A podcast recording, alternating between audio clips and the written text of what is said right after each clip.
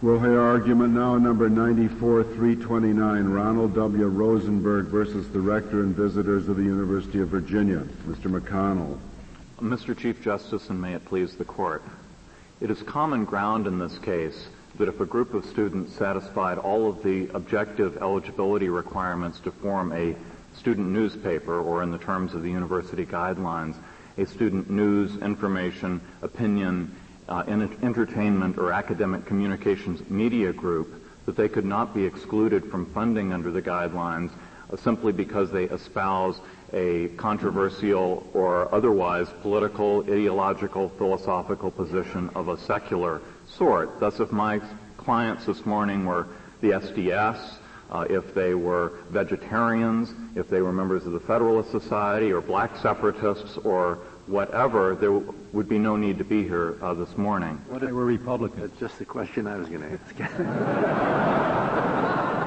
um, well, then I'll ask Democrats, just to make it different.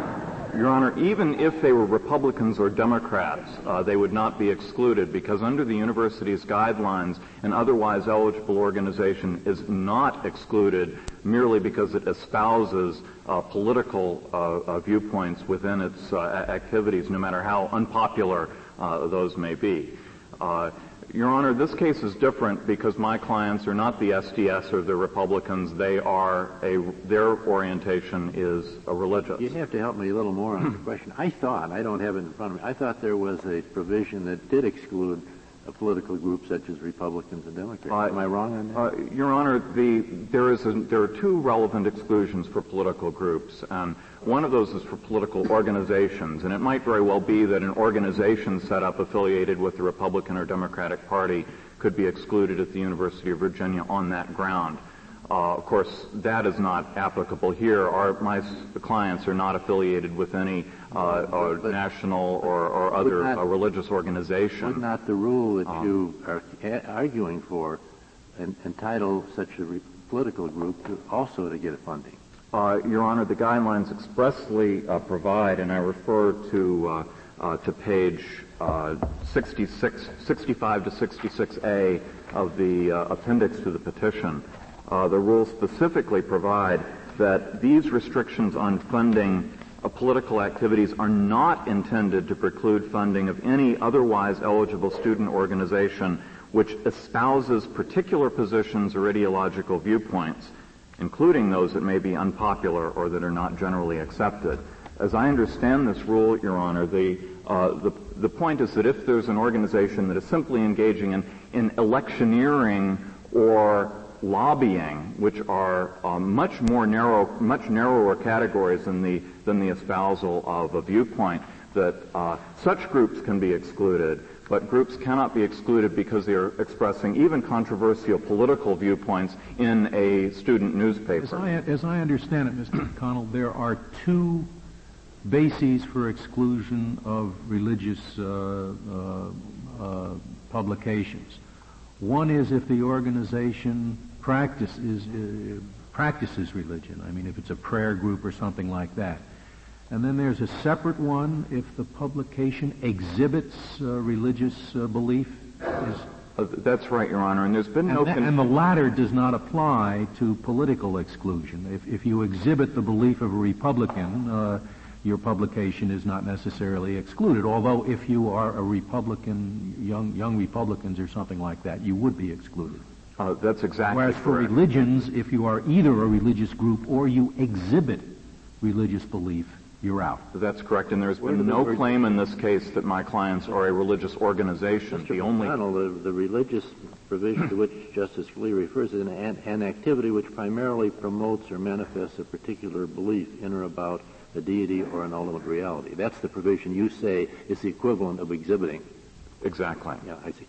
And the, the political one is an organization primarily involved and so forth and so on. I don't see the dramatic difference between the two provisions that you rely on. Uh, the difference is the language that I was just reading a moment ago, which excludes from the uh, definition of political activities uh, the mere 65A uh, to 66A, very top of the page of 66A, are not intended to include funding, preclude funding of any otherwise eligible student organization, which three espouses politi- particular positions or ideological viewpoints. Yeah, but they're not otherwise eligible if they fall within the political organization. Uh, by otherwise eligible, I assume, Your Honor, that they're referring to the criteria for being a, a news, information, opinion, entertainment, or academic media group. Uh, and I might add here, I'm not, I'm not sure that this is. You, you acknowledge that the young Republicans would still be excluded, that that, that, that exception would not let the young Republicans uh, run a newspaper that espouses Republican views. They, they would be excluded as a Republican organization, political organization, no? Your Honor, uh, whether the, the Young Republicans would presumably be a political organization, uh, but that is not the. My clients have not been excluded because they are a religious organization. They are not a religious organization. I understand. I'm just asking you about um, the Young Republicans. You acknowledge that the Young Republicans would not be able to publish a magazine of Republican viewpoints. Uh, under the guidelines, that's exactly but correct. But any other organization but if was the, not a Republican organization would be. That's right. And the very same students could get together and, and uh, put out a newspaper. In fact, the Virginia Advocate, which is a funded organization, looks very much like the sort of newspaper that young Republicans would uh, would publish, and Let it is just funded. Be sure I understand your position. You agree that that a Republican publication would be prohibited by the guidelines. Do you also agree that it may constitutionally be prohibited by the guidelines? Uh, Your Honor, I, the, the, line that we believe that this court's uh, case is established and that the First Amendment uh, uh, uh imposes is a line uh, that prohibits viewpoint discrimination. If the university is excluding all political organizations, whatever their orientation or persuasion, our position is not is that that is not unconstitutional. Um, l- let me just uh, point. Well, do you, do you agree that it would not be unconstitutional to deny funding uh, to a publication that says vote Republican in the next election? Uh, Your, Your Honor, if that rule were in fact applied to all newspapers, that, that prohibited all endorsements of political candidates, uh, we would not claim that that is unconstitutional. Of course, that is not the guideline. In fact, student newspapers regularly endorse uh, candidates for uh, uh, for office. And let me point out here that this case is, those, is extraordinarily. Those other, those other, newspapers are not affiliated with a, a, a, a uh, an identified partisan organization, I suppose, or at least in theory they're not. Just as my clients are not identified with any uh, religious denomination or other organization. Uh, let me point so, out that just just on this on this one point. Suppose the religious newspaper engaged in uh, soliciting members, proselytizing, coupons to to fill out and, and, and, return that are contained in the newspaper. Does that change the case? Well, or make it a more difficult case? Or? I, I don't. I, don't know, Your Honor. I, assume that any student activity and part of the student activity is usually recruiting other members, and I wouldn't think that uh, that Wide Awake would be any more precluded from inviting others to join in Wide Awake's activity than any other uh, student group. And of course, that cannot be equated with the with the political restrictions against campaigning.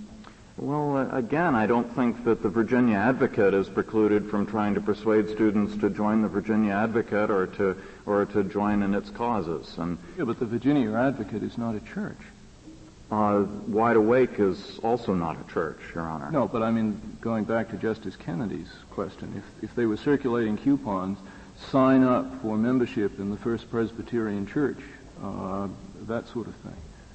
Well, Your Honor, it's one thing. Uh, it seems to me the distinction you make is one thing to recruit members of one's organization as such, and it's another thing to recruit adherents to uh, to God, to uh, religious tenets. Uh, Your Honor, if you if you look at, at Wide Awake magazine, uh, well, you you admit the distinction, don't you? Uh, Your Honor, I'm not at all sure that uh, that a distinction of that sort would be would be administrable. I'm not. Well, I, I, don't know how you can tell the difference. there, one is not converted to membership in God. There is a there is a, a worldview uh, which is theistic in nature. One is either convinced of the truth of that worldview or one is not. Just as there is a Marxist worldview, uh, there is a libertarian worldview. There are a number of worldviews, and one is either convinced of the truth of those worldviews or not. And those worldviews have application to numerous issues, such as the questions that are addressed in this, well, Mr. uh, this McConnell, magazine. may I ask you a question that I think fits into this same line of inquiry? You argue for an overarching principle of neutrality, and you say if we will look at the program and see if it's neutral, that should be the test. And do you think that means that government must never single out religion in legislating? Or do you think that the constitutionality of a program under the Establishment Clause depends on its effects, its overall effects with respect to religion? Well, um, Your Honor, I can imagine uh, situations in which the government might be operating according to formally neutral criteria that have such disproportionate effects that one suspects that there's a religious gerrymander going on. Would some of our school funding cases fall in that category where the court spoke in terms of, well, if we support this, 95% of the schools that will benefit are religious schools and so forth? Uh, yes, uh, Your Honor. In, in each of the parochial school cases, the court went out of its way to point out that, uh, that the category, ostensibly neutral, private schools, is a category that in fact contained overwhelmingly religious schools, and more than that, overwhelmingly religious schools of one particular religious denomination. And I think that the, that those cases can be understood as the, as the court's reaction to, not to aid which is general in nature to viewpoints of all sorts, uh, but rather to aid which the legislature knew, everyone knew, this court knew, uh, was being enacted in response to the, to the needs of a particular uh, to religion in general, but especially to one particular religion. so if the student publication in question were really uh, a mechanism of getting more members for the Presbyterian Church, for example, then you think it's appropriate to look at the effects of the publication?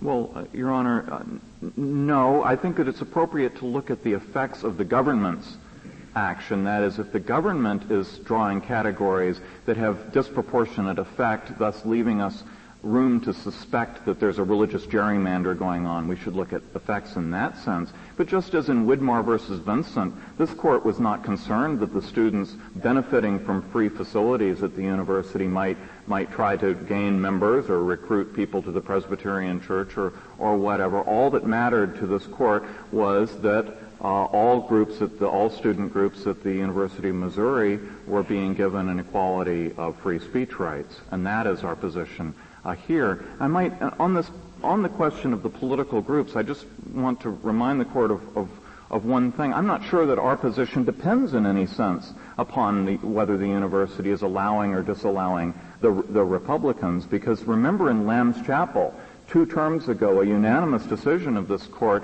that the school that the policy at issue there expressly allowed political uh, activities as well as uh, and, excluded uh, uh religious activities. Mr. The, McConnell, may I ask you a question directed specifically to religious activities and the state of our precedent?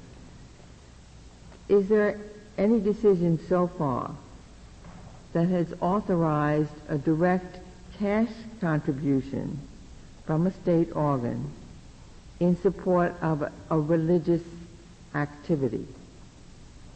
Uh, Your Honor, I think that the uh, that the closest case to that is the Witters decision, in which direct cash uh, uh payments were made for vocational education at the Inland Empire School for Bible for courses in uh, in uh, biblical studies and training to become a minister. Not for a purpose directed by the state, that is vocational education, but for a pursuit that the religious group, that the group engaged in an avowedly religious activity has charted for itself. I don't, I'm not aware of such a case. Well, well, Your Honor, in this case, the University of Virginia is not channeling money to religious groups. It is trying to support the activity of students writing and editing and distributing just, newspapers. Mr. McConnell, I just wanted to know if there was any precedent. You gave me the case where the state was supporting vocational education, and you said that's the closest case to this one. Uh, and, and, Your Honor, I'd like to urge you that that is in fact a very close parallel because and there the state was supporting vocational education. Here the state is supporting student journalism. And in both cases the state is completely or should be completely indifferent as to whether the individuals who benefit or participate in those programs themselves decide uh, to uh, uh, to participate, to, to, to, use those benefits in a way that participates in a religious uh, activity. No, because but the there's a distinction in this case because the claim is that the very nature of the publication itself is an espousal of religion. It is, in your phrase, a religious activity. So there's nothing left to chance here. Uh, but, but, Your Honor, the very activity in Witters was a religious activity too. Witters was was engaged in learning about, he was studying a religion at a deeply, pervasively religious uh, way. The, the point is that the establishment... Well, is, it, is it your point?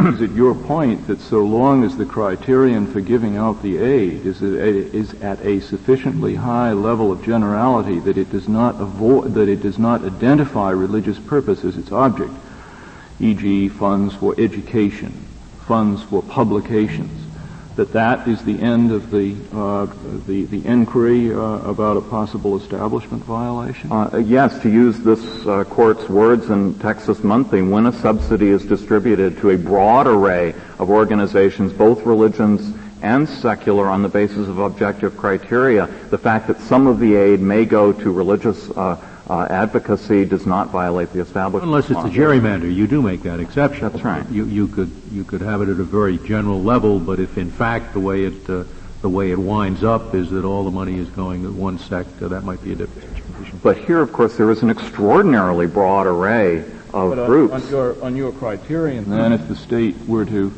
dispense funds for moral betterment, uh, it could make direct cash payments to any organized religious group.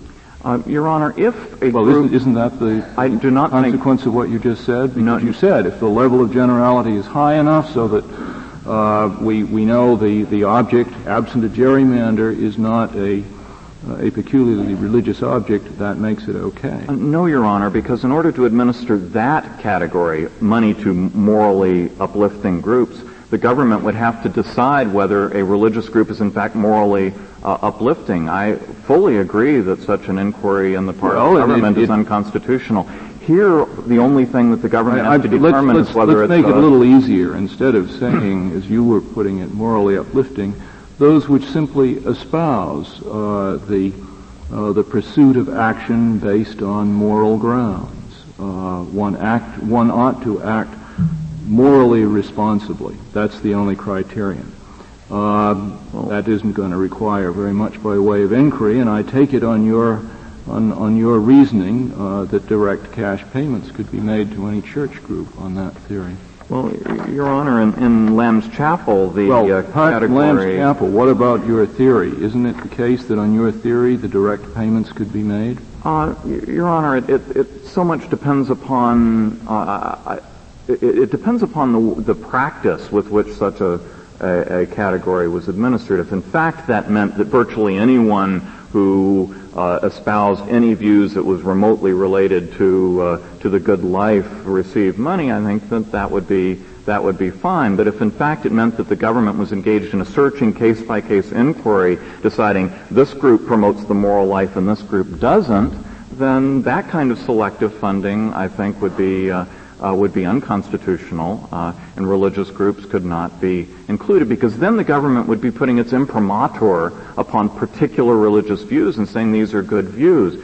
Here, the only thing that's going on is that the government has found that this is a this is a student news opinion, entertainment, or academic media group. That is not an entangling uh, uh, form of category. Mr. McConnell, would your theory mean that uh, the case of Regan versus taxation with representation have to be decided differently if the tax code provided that organizations engaging in religious activities would not be able to receive tax deductible contributions? Uh, the um, uh, where the tax code has exempted, uh, provides tax exemptions for uh, essentially the entire nonprofit charitable world, uh, if there were an exclusion of charities that espouse religious views, I think that I would be here contending that that's unconstitutional. The uh, as, I uh, as I was saying, the the religious nature of the students is what makes this uh, makes this a case different from uh, from uh, cases that even the university concedes are correct about pro- prohibiting discrimination on the point of on the part of viewpoint. Now, there are two ways in which the religious uh, ca- character of their viewpoint might be considered relevant. Uh, one is the university's position, which is that to draw the line between religious and non-religious uh, is not viewpoint discrimination. Because it seems to me that that is plainly foreclosed by this court's unanimous decision two terms ago in Lamb's Chapel, I would like to turn instead to the arguments not endorsed uh, by the university today, but, the, but which were the uh, basis of the Fourth Circuit's judgment uh, below. That Before is, you do that, may I just ask you one question about your understanding of the way the, the regulation would apply? Would, would, on the, would funding be denied as the reg is written to an organization espousing atheism? Uh, Your Honor, I think it would. Uh, what, the, what, what uh, prevents the, uh, are you saying the Constitution would prevent the university from deciding to teach Buddhism unless they also want to teach Hinduism, uh, or the uh, university's newspaper, uh, edited by students, uh, to decide that they want to print liberal articles but not conservative articles, or articles involving, uh, say, Buddhists but not Hindus, or whatever. I mean, how, how does that interest in a university to edit or decide how it spends its money or decide what's important for students to hear. How does that fit into your First, uh, to your First Amendment analysis? Well, Your Honor, absolutely fundamental to our position is the distinction between the government's own speech, either through its employees or through grantees who are These given are state universities. I'm assuming state universities. Uh, yes, but even with, Your Honor, even within the context of a state university, the state university is in some cases speaking itself and in other cases it is providing a platform or a means uh, for private speakers to be able to speak their own minds. Uh, that distinction is, is, central to our uh, uh to our position, and uh, it is our view that that the free speech clause protects private speech, where the where the content and viewpoint are initiated by the private speakers, that it protects private speech against viewpoint-based discrimination, whether it's the speech is religious but or non-religious. maybe the government wants to sponsor and speak through the views of private people, but only on subjects that the government wants uh, spoken about. Yes, I Your mean, Honor. the line is pretty hard to draw, uh, isn't it? Uh, Your Honor, we we absolutely agree that the university, that the government, when it chooses to present its own message through private speakers by funding those speakers on account of their espousing the government's message. Uh, that in those cases the government's uh, the government may take a viewpoint. It can espouse uh, an anti-smoking campaign without uh, without funding uh, a pro-smoking campaign. Is that possibly what's going on here? Uh, absolutely not, Your Honor. The university has been has been completely clear uh, that in its funding of student groups, it means it does not endorse the, the groups, it does not agree with them, it doesn't even allow them to use the University of Virginia's logo. It has separated itself to the maximum possible extent from the content of these groups. And of course, the groups themselves that are funded. too, if you read some of them, right? Uh, I, but what they say is that, that they're doing is they're funding educational activities by students and they don't want to fund non-educational activities. And, and what why, why, what's, why, why can't they do that? Do they have to fund every activity? I mean, why can't they? Uh, Your, Your, Honor, and they've made the further determination that the partic- that writing a student newspaper is an educational activity. That is the the act of writing, editing, distributing, reading, engaging in ideas is itself an educational activity, not because the content of the newspaper is educational, but because the activity of engaging in student journalism is itself educational. That's why you can have an animal rights oriented newspaper and you can have a meat eaters oriented newspaper on the same campus. It isn't that one of those views is better than the other, it's that the participation in this activity is itself uh, educational. Mr. McConnell, what about the universities having in mind student cases that are coming up around the country of students who say, I don't want my money, I don't want my activity fee to support something with which I disagree. One of the amici presented those cases to us. If this activity were to be supported, would the university not have to allow all the people who don't want their money to support a religious activity to get a deduction? Uh, Your Honor, the, the, lower courts have been split on these questions, and some have, have said yes, but they have said yes to, with regard to controversial political speech too, so that a person opposed to abortion is not required to contribute or may get their, their portion of the student activity fee back that goes to the uh, pro-choice uh, uh, campaign. There's been no distinction between controversial religious and political speech. Now, other courts have upheld these programs and not allowed a right to refund on the theory that so long as the university is funding a broad array of viewpoints of, uh, of all sorts, uh, that no student is being required to support any particular viewpoint, and that it's much like you know taxpayers supporting postal subsidies or supporting public libraries but that what contain about books the student that who they says don't it uh, isn't like the post office because when we're dealing with the establishment clause, this court has recognized a right that is not recognized in any other area that is Flast v. Cohen. The taxpayer can challenge the use of her money to support a religious activity. We don't allow taxpayers challenges anyplace else. And so a student might say, even if I can't complain about my dollars going to some political group with which I disagree, I can make that complaint with respect to a, a religious activity. Well, Your Honor, all the courts that have accepted this claim have in fact allowed students to uh, object to controversial political claims, though all of the cases have involved secular uh, speech. And in cases like Abood in this court, uh, uh, this court has recognized a right of people not to be compelled to support secular speech with which they uh, they disagree. In this context, religious and secular speech, it seems to me, are, are the same. Now, I don't know whether uh, whether the university should be required to give refunds or not. Uh, I'd be perfectly content for objecting students to receive uh, refunds if they object to some of the, of the speech. the point is that the university may not use its power uh, to skew the marketplace of ideas at the University of Virginia by favoring some viewpoints uh, over others. If individual students want to do that, fine. A, a, a new subject, and I, I, know your time is about to expire. You may want to reserve some time for rebuttal. Uh, is, is, it your position that the uh, state can never uh, recognize that there may be a gray area where we're not sure that there's a, an establishment clause or not, and use that determination as a ground for withholding support from the activity?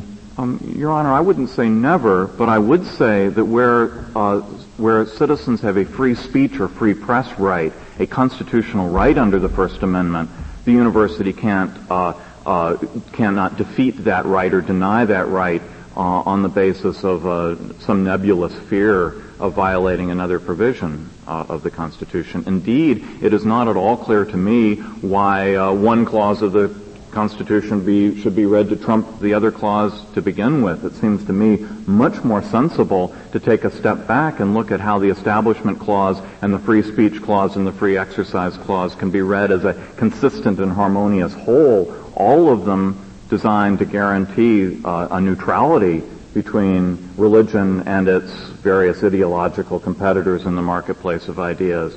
So that uh, it, uh, that way, instead of having the strange situation in the Fourth Circuit where the where my clients were held to have had a free speech right, but uh, but the Establishment Clause uh, trumps that right. Instead, uh, the the uh, enterprise of the First Amendment can can be interpreted in a, in a consistent fashion.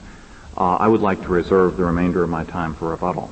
Very well, Mr. McConnell. Mr. Jeffries?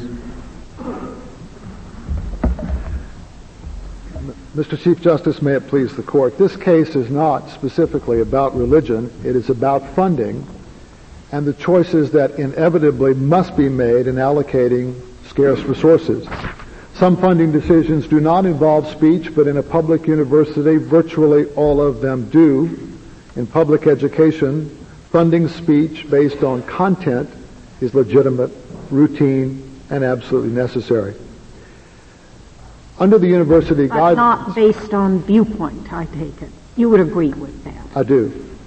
Under the university... So this boils down to whether this is a viewpoint case. I do think that's exactly the heart of the question.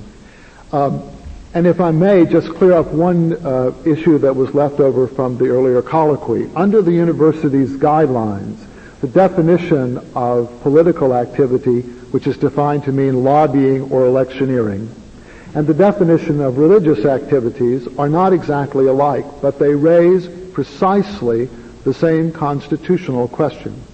Imagine that students organize themselves in support of the president's reelection campaign and published a Clinton reelection newspaper. That would be an electioneering activity. We would not fund it for that reason. Imagine that students lobbied the state legislature to pass or defeat the balanced budget amendment that would be a lobbying activity. We would not fund it for that reason. Students have a constitutional right to support the reelection of the president. They have a constitutional right to lobby the legislature. They have a constitutional right to advocate their religious beliefs. All of these cases present precisely the same free speech issue, and they stand or fall on that basis. But as I understand, Mr. I'm sorry. Mr. Jeffries, uh, take a look at uh, on page 66A of the petition, the uh, number three parenthetical in the carryover paragraph from page where it's talking about political activity. And it apparently accepted our student organizations which espouse particular positions or ideological viewpoints. Uh, that would not include political positions?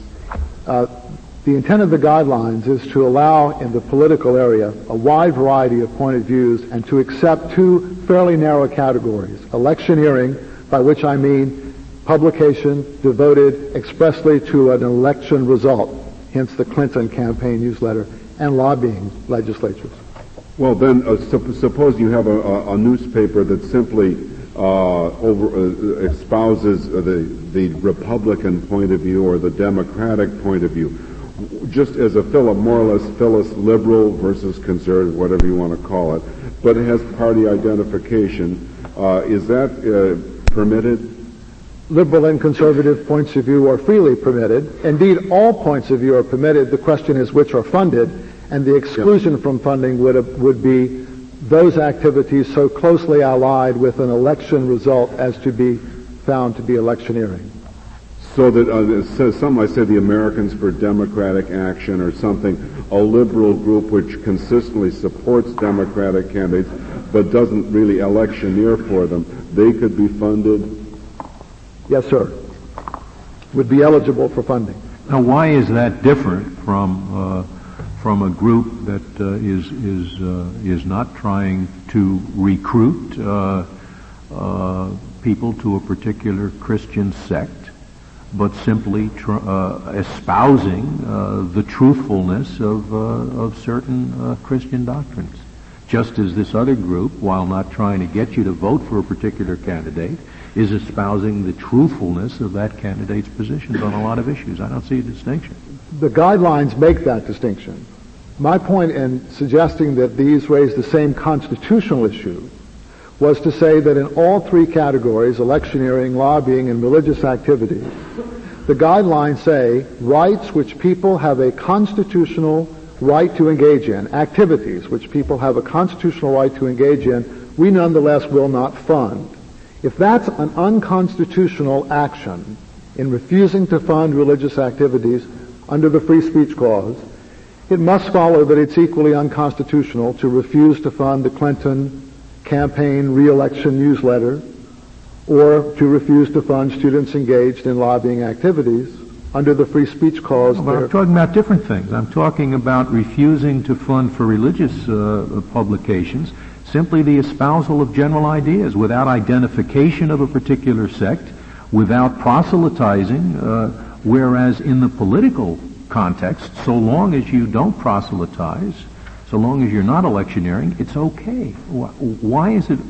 Why is why is there that distinction? Why do the guidelines make the distinction? They, you acknowledge that they make that distinction. The Now, you used to say the reason they make it is the Establishment Clause made us do it. But, but you're not taking that position today, right?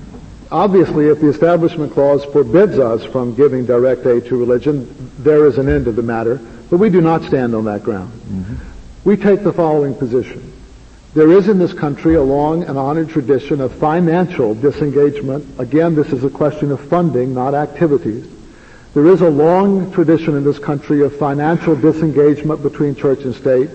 We think it's entirely reasonable for the university to adhere to that tradition. It's not Church, though, I mean, if, if you're, if you're, you know, if your point where we will not fund any church organization that publishes something, that's fine. But this is, that's not what these guidelines say. It says any organization that that espouses that viewpoint. What's what's what's the term it uses? Uh, With respect, Justice Scalia, uh, the plaintiffs were not fund, were not denied eligibility as a religious organization. They are not a church, and they were not not denied funding on that ground. yes. They were denied funding because the publication of this magazine was found to be a religious activity, a conclusion that they have not never contested. Because it manifests a particular belief in or about a deity, right? because it primarily manifests a particular belief in or about a deity. Yes, sir. But that is that is different from lobbying and campaigning. Uh, your, your your premise that you're submitting to us is that because it is permissible uh, to withhold funding from active campaigning in the political sphere, therefore it is permissible to hold to withhold funding for abstract discussions of religious views. And it seems to me the two do not follow at all. Well, in my judgment, uh, Justice uh, Kennedy, the cases on which the petitioners rely are quite consistently free speech cases. If the court had meant to specify something special about religion, it probably would have relied on the free exercise clause. So the inference which I made is that under the free speech clause, lobbying, electioneering, religious activities are all protected and all comparably protected under the Constitution. But, but, but the university can say that these are not educational activities and, would, and draw the line there. But it doesn't follow that it can draw the further line, the discussion of abstract views of religion is also prohibited. It seems to me that that's where your, your, parallelism breaks, parallelism breaks down. It, it, it may be misleading to think of the university's policy as refusing to fund the discussion of abstract views. The university refuses to fund religious activities. This magazine is a proselytizing activity. Basically, religious activity means worship services and prayer or proselytizing. So that there's, there is little doubt that this magazine fits the university's guidelines. Well, do you take the position that any discussion of religious views is proselytizing? No, sir. Is, is, But that's all your guidelines say, manifests a particular view. If you primarily manifest a particular view uh, rela- relating to, uh, in or about a deity, you're out. That constitutes a religious activity. What? Let me try to answer the rest of your question, if I may, Justice Scalia. In addition to the long-standing tradition of financial engage- disengagement between church and state, in this particular area, we feel there's a very strong concern. By denying all religious activities university funding, we avoid having to choose among them. is, How would you choose among them? is, is the giving of religious instruction uh, a religious activity that falls, makes it uh, outside the funding? Our policy on that is exactly the policy reflected in the Religious Studies Department. We uh, study... mean, for example, if what this magazine has articles in it that says Christianity and the five-legged stool, and then it, it says, for example, how you should lead a holy life, spread the gospel, make social justice, follow the Holy Spirit, and pursue intellectual excellence, all of which are, you know, fine. But is that type of article the kind of article that falls outside funding? And why precisely? Funding decisions, Justice Breyer, are not made on the basis of articles or columns or particular essays. Oh, but I mean the, the character of the magazine. Yes, sir. The magazine did not have such articles, but only said, we have a religious point of view involving certain social issues, certain educational issues. Would it then qualify for funding? I'm trying to get the distinction as to what makes it a religious activity and what doesn't, The in distinction, terms of this magazine. On these facts, we think that distinction is clear. A magazine which is devoted in all of its content to proselytizing specific religious beliefs is a religious activity under the guideline. I don't know what you mean by proselytizing. That's not what the guideline says. It says manifests, promotes, or manifests. Now, suppose you had a magazine that just said, we want to set forth the, uh, the Christian or, or the, the, the Muslim or the Jewish point of view on social issues. It's called commentary, you know, student commentary or something like that.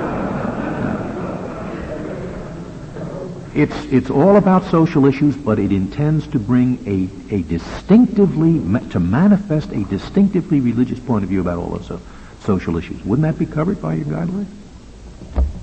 Let me answer that question this way. In a standard which depends significantly on the word primarily, university guidelines does. Yes, sir. There are inevitably questions of degree and there may well be close cases, and there may well be a line drawing problem down the road. I will say we've not had that problem before this litigation. But in this case, the fundamentally, consistently, in the word of the Fourth Circuit, the unflaggingly religious character of the publication has never been contested or denied. Mr. Jeffrey, suppose that a student newspaper decides that regular columns are are good for the newspaper. Uh, readers like them. Yes, sir. And it says we want good writers, and we want four regular columns. Uh, and they have a survey of the best writers, and one of them is a religious writer, a Christian writer, and that's all he writes about in the column. Can the university promulgate a guideline to withdraw funding by reason of the printing of that column? We have not attempted to promulgate such a guideline. Can the university constitutionally do it under the First Amendment? I doubt it. Why is this case any different? We have the standard as I see under the decisions of this court is basically a standard of reasonableness. Public money cannot be a public forum. There cannot be a right of access to the budget of the University of Virginia. So the standard is that of Perry Education Association in other cases and that standard says that the approach must be reasonable and it must not reflect an effort to suppress expression because public officials oppose the speaker's view. But isn't there a difference between when the university decides, you know, what kind of subjects to teach, say, in its department of religion, where it's putting out its own message, and where the university says we're going to fund all sorts of student activities, where, and we're going to dissociate ourselves from their message. Mr. Chief Justice, the university does not fund all sorts of student activities. They fund some broad categories, and there are other broad categories that are excluded. The funds we're talking about here are raised by mandatory fees. They're exactly like tuition and taxes. They are distributed by a budgetary process, by an official decision-making process, just like money raised from tuition and taxes. But, but they aren't devoted to uh, espousing something that might be called the university's point of view or the university's idea of what education should be. That is entirely correct. They are not, well, the first part is entirely correct. They are not devoted to espousing a particular point of view. They are devoted in funding now, not access. They are devoted to those activities which in the judgment of the Board of Visitors are consistent with the educational purpose of the university. And there are several categories that are in, and there are several categories that are out, religion being one of the out categories. But uh, according to a case like Widmar against Vincent, where you're talking about student activities like this, you can't exclude religion.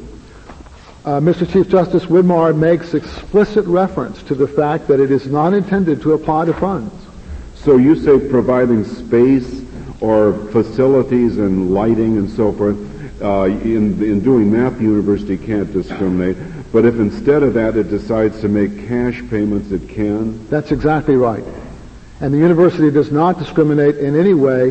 These plaintiffs have full access to university facilities. If I may just explain why. Well, you could really help these people out and even the playing field by not distributing your uh, your student activities subsidies in cash. Just uh, provide printing presses for all these organizations, then it would be okay to, to give these uh, these people uh, Justice, what they want. Justice Stevens said in Widmar that if access were short, that is, if it needed to be rationed, that would warrant the university giving access on the basis of the content of speech. The distinctive fact about higher education and about public education generally is that owing to the demand at peak hours, classroom space always is an abundant supply after hours. So on the facts of Widmar, on the facts of Lamb's Chapel, there is no need to ration anything. It's a benefit that can be provided at, at practically no marginal cost. Well, what if what if the activity involves uh, a controversial speaker and and providing facilities to take care of that? That can cost a lot of money. I'm not sure that providing access to facilities is cost free. It has been practically so in our experience. But I agree it might with not be. yes, ma'am, and I agree with Justice Stevens that if access needed to be limited, either because of cost or because of a lack of physical space, that would present a very different case from what was presented in Widmar or what was presented in Lamb's Chapel. Funding And you, you must say because there's a shortage of space, we're going to decide religious organizations at the end of the line. If there were a shortage of space, that would present That's, a, that's what Win- Widmar stands for. a very different question. That You're, you're relying on Justice Stevens' separate opinion in Widmar for But that? for that point, I am. I mean, I would have thought the, the First Amendment would indicate that if you have to restrict access, it ought to be on some uh, neutral ground. We're not going to provide access if to do so requires us to spend a lot of money. And, and, and we do not restrict access. So to the, to the extent that the concern is about access, these plaintiffs have no quarrel with us. This entire case involves the question of whether we write them a check. Now, Justice O'Connor, very early you asked me a question which I'd like to get to. I think it's the heart of the case.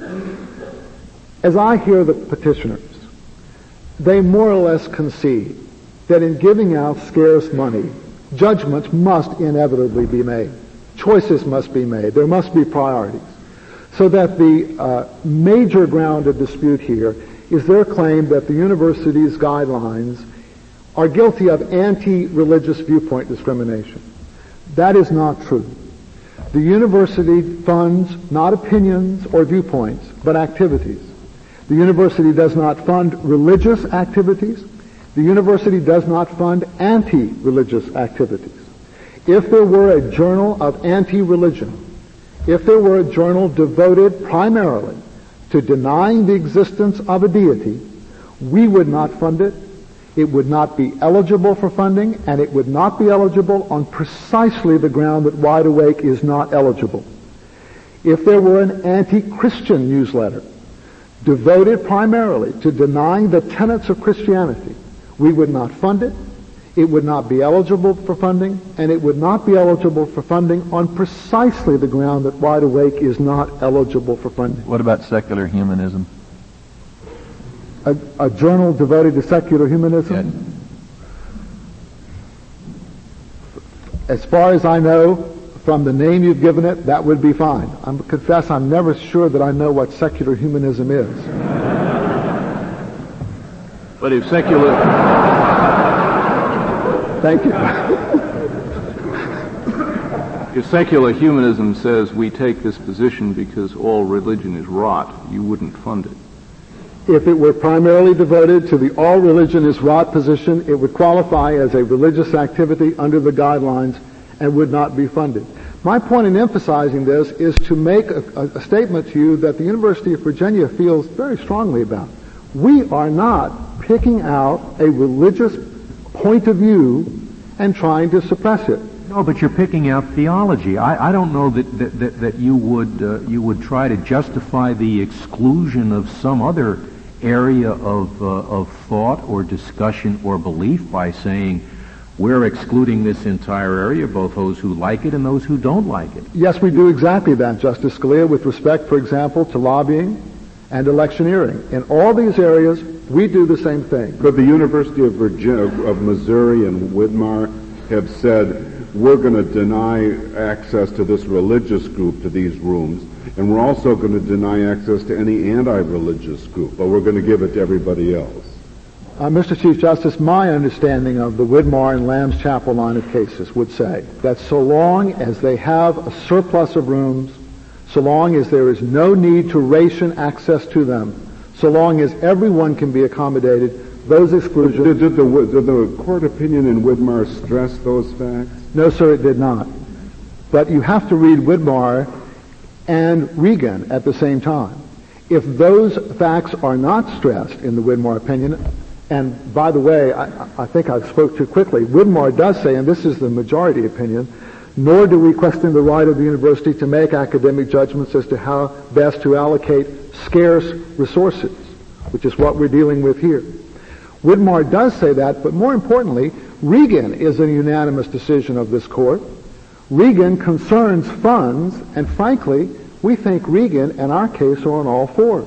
Could I go to a question peculiar to funds? Your, your opponents say that your argument there is specious because you rely upon cases in which the, the government is deciding, as it were, to speak for itself, and it can decide what speech to make whereas the University of Virginia is not speaking for itself. Uh, it is funding the speech of others, and it is because of that distinction that it cannot make the distinctions that, that you draw. What is, what is your response to that? Justice Souter, the university pays my salary.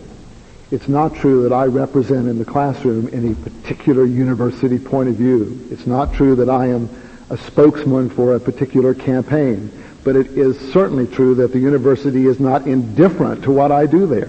In other words, in the classroom, there is a very broad range of educational speech that is funded, but that's not to say that all speech is funded. Exactly the same is true of the student activities fees. is that responsive? In effect, you're saying any subject matter distinction can be made, and it doesn't matter uh, at the at the point in time or the point in the legislative process at which the government says this is my speech as distinct from this is what I will pay for. Any distinction can be made so long as it meets this court's standard of being reasonable and not an effort to suppress expression merely because public officials oppose the speaker's view. And we feel- as a magazine put out by hobbyists or by fraternities. And the magazine has some articles devoted to how wonderful it is to live at Theta, Beta, whatever, or how to build model airplanes. But several other articles have to do with issues on campus from the point of view of the fraternity, or issues on campus from the point of view of model airplane builders. Now, does that get funding or not? Uh, insofar as it's put out by fraternities, I feel confident. There are a group of people who happen to belong to fraternities, or they build model airplanes. And what they do is they put out the magazine I was talking about. It is eligible to be considered for funding. Mr. Jeffries, if we don't accept your distinction uh, and placing this closer to the government choosing what subject it wants discussed, and we do accept that it is government facilitating the speech of others, not its own choices. You, how would you address the establishment objection that you've assiduously stayed away from in your brief? Suppose we reject your position on the free speech side of it. Let me try to state as, as uh, clearly as I can, since the briefs are so different in their emphasis on the Establishment Clause, uh, what we think uh, the relevance of that question is to this case. Uh, petitioners say that the fact that this case involves funding doesn't matter at all, and they rely heavily on access cases, Widmar, Lamb's Chapel. We say the fact that, the fund, that this case involves scarce dollars is decisively important, and we rely very heavily on Regan and also on Rust versus Sullivan. From petitioner's point of view, the Establishment Clause is a grave problem because there are many decisions of this court stating that where religion is involved, funding does matter, but it matters quite a lot. So petitioners are essentially coming to the court and saying either that a lot of past establishment clauses need to be distinguished within an inch of their lives or they need to be overruled. That is, as you can tell from the exchange, including the exchange among religious amici, that is a controversial proposition. but it is only the first step in petitioner's argument. Petitioners not only want this court to overrule Establishment Clause cases and permit government to give direct aid to religious activities where other activities get such aid. Petitioners want to go farther. They want to take a second step which is truly radical. To say that where other activities get government aid, government must fund religious activities. Petitioners want you to go... think that's a major step, uh, a major Oh, yes, sir. additional step? The, Yes, the sir. step between providing a classroom and providing the money to rent a classroom, you think is really, The step between... really a, a step off a cliff. Access to the to a budget is a major step. The classrooms are bought with budget money, certainly. Yes, sir, and they are, once they're there, virtually cost-free to allow two classes or three classes as opposed to one or two. Virtually cost-free. No practical significance to that. Well, that, that may affect the fisc. I can understand how, how those who are interested in a bal- balanced budget may be concerned with that distinction, but I don't know how those who are interested in, in unconstitutional of religion see a great difference between providing that assistance in cash or that, that assistance in, in some other in some other means, whether it's cost free or not. May I try to identify the consequences? If, as petitioners claim, government funding of speech activities must be accompanied by government funding of religious activities, if that's true, all of public education as we know it is unconstitutional. Every public school in America at every level in every state does what we do. They fund The, the, speech. on- the only justification for your using the word religious activity is because of the special way in which this regulation defines it. What we're talking about here is religious speech. That is different. different from Religious activities and religious exercises. Well, our definition of religious activity is stated in the guidelines that's been quoted to you. It includes spe- activities, and the activity here is the publication of a magazine, and that involves religious speech. Maybe I'm missing your But point. the only, the only thing that's at issue here is religious speech, not religious exercise. Uh, Justice Kennedy, you're drawing a distinction that I that I do not clearly apprehend. Well, if, if example, you have a person who does exa- a Republican and a Democrat and an Episcopal minister all give exactly the same speech about the homeless problem. One from a Republican point of view, one Democratic, and one says, I'm a minister and I have my own experience. The speeches are identical. Yes, sir. Fund the first two, but not the third. We would not be in a position of funding any uh, speech by speech. That's simply not the, ju- the. They, write it in a newspaper. They write it in a little. All those may be published, and they all may be published in a newspaper which publishes lots of points of And, view. and isn't it the case that when you are using religious speech in this argument, and when Virginia is deciding what it means to fund, specifically when Virginia uses the word manifest, aren't you, in each instance, talking about speech which does not merely explain a point of view, but espouses it? Speech which, in effect, recognizes the difference between this is a way of thinking and speech which says this ought to be your way of thinking. Isn't that the distinction that is implicit in your entire argument and in these guidelines as you read them? Yes, sir. And as those guidelines are applied, they focus for the hallmarks of a religious activity on observances or proselytizing, which we do not wish to fund. Was there a finding of, of, of, of proselytizing, intent as the basis for the exclusion? I didn't. I don't find that anywhere in the record. Uh, I think manifest means manifest. Do, do you mean that it would be okay if this group said we're not going to try to convert anybody? We just want to explain why Christian viewpoint provides certain consequences on a whole range of public issues. The opening, Would uh, that be accepted? Your, the university will accept that publication. it might be, depending on the facts, more carefully defined. The magazine But in theory it would. I mean, if You have to say yes if, if, you, go- if you're going to answer Justice Souter the way you the only reason I haven't said yes is because I don't know enough about your hypothetical magazine to have a confident reaction. It's, it may be tough to identify it as one or the other, But the distinction is a distinction that the university would honor, isn't it? And, and that is, and, and, yes, sir, exactly. And, and, and the university would, who wrote these regulations for the university then? The university would consider that that, such a publication does not manifest a particular belief? I its think- whole basis is Christianity provides these answers to a whole range of certain. That mag- magazine does not I think the, on- the best answer I can give you is that the magazines in the record do manifest a religious belief. The letter from the editor in the inaugural issue says that its mission is to challenge Christians to live in word and deed according to the faith. Thank you, sir. Thank you, Mr. Jeffries. Uh, Mr. McConnell, you have one minute remaining.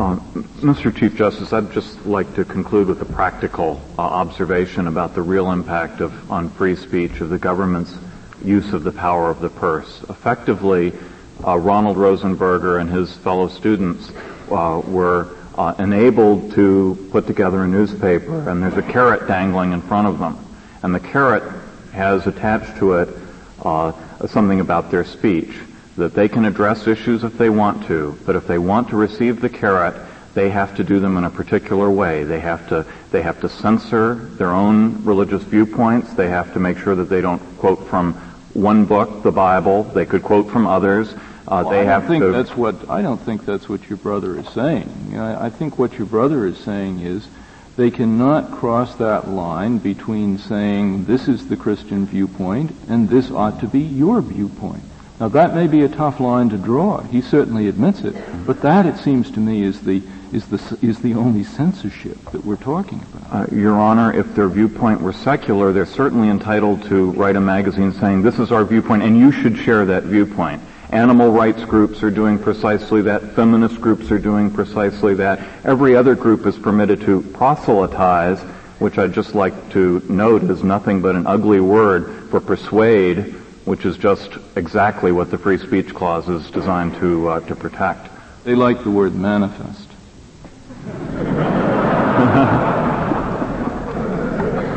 Thank you, Mr. McConnell. The case is submitted.